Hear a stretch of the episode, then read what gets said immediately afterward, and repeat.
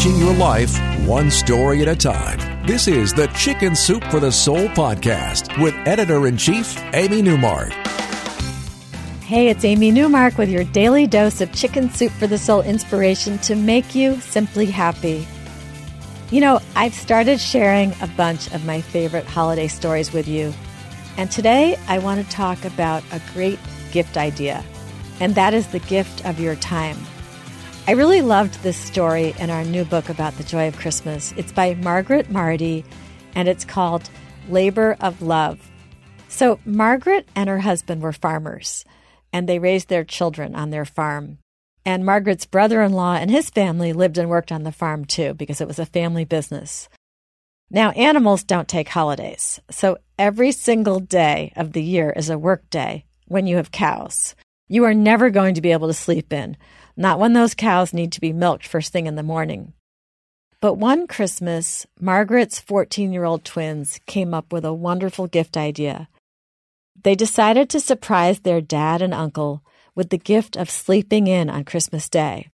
So the twins, whose names were Bruce and Blaine, recruited their little brother Steve and their cousin John to become members of the conspiracy too. They all knew how to care for the cows, how to feed the calves, wash the udders, get the hay into the stalls, clean the barn.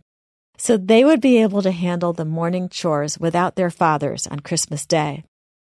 The moms were in on the plan, so they went along with it when the boys claimed to be sleepy on Christmas Eve and went off to bed early. The dads were a little confused by that, but the moms just acted like it was normal for the kids to go to sleep early. The moms had one other job to turn off the alarm clocks that their husbands set before going to bed. So on Christmas Day, all the boys woke up early and snuck out of the house wearing their heavy outerwear on a cold Minnesota morning, and the dads kept sleeping. The boys went into the barn where 40 cows were waiting for them, and they milked the cows, fed them, fed the calves, tossed more hay down, did all the other morning chores, one of those chores was to wash the cow's udders and then apply lotion to them. This was not something that all the boys had tried before, so there was some fear on their parts, but they did that too. Back in the farmhouse, Margaret snuck out of bed so that her husband could continue sleeping late, and she went downstairs and started making breakfast for the boys. And then one of the twins, Bruce, came in and whispered to his mom, No time to talk now, Mom. I'll explain later and he put on his dad's jacket and cap and then ran out again. Margaret later learned that one of the cows, whose name was Bossy, how classic is that, really didn't want anyone touching her other than Margaret's husband. So Bruce had put on his father's jacket and cap to reassure the cow. And once he did that, he was able to attach her to the milking machine. By eight o'clock, the boys were done, and now they came back into the house triumphant and making a lot of noise, and they finally woke up their dads. And Margaret's husband emerged from the bedroom completely confused and alarmed about why he had slept through the alarm, and he was quite concerned for the cows. And the boys all yelled, Merry Christmas, Dad! Surprise! And this Christmas tradition continued for many years after that, throughout the boys' high school and college years. And now Margaret's boys are grown up with kids of their own but they still have fond memories of the gift of time they gave their dad.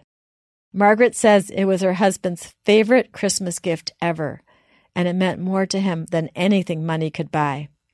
I bring this up because as we go through our lists and we figure out our gifts and we help our children come up with their own gift ideas, it's worth remembering that sometimes the best gifts are the ones where you give someone the one thing that no one can buy more of time. Tomorrow is Wow Wednesday, and I'm going to switch topics and I'm going to tell you a couple of stories that will show you how to redefine almost anything and make it better. I'm Amy Newmark. Thanks for joining me today for the Chicken Soup for the Soul podcast. Please share it with your friends and family and let me know what you think. My email is amy at chickensoupforthesoul.com. And if you'd like to read more about our holiday books and all the great tips they contain, please go to our website, chickensoup.com.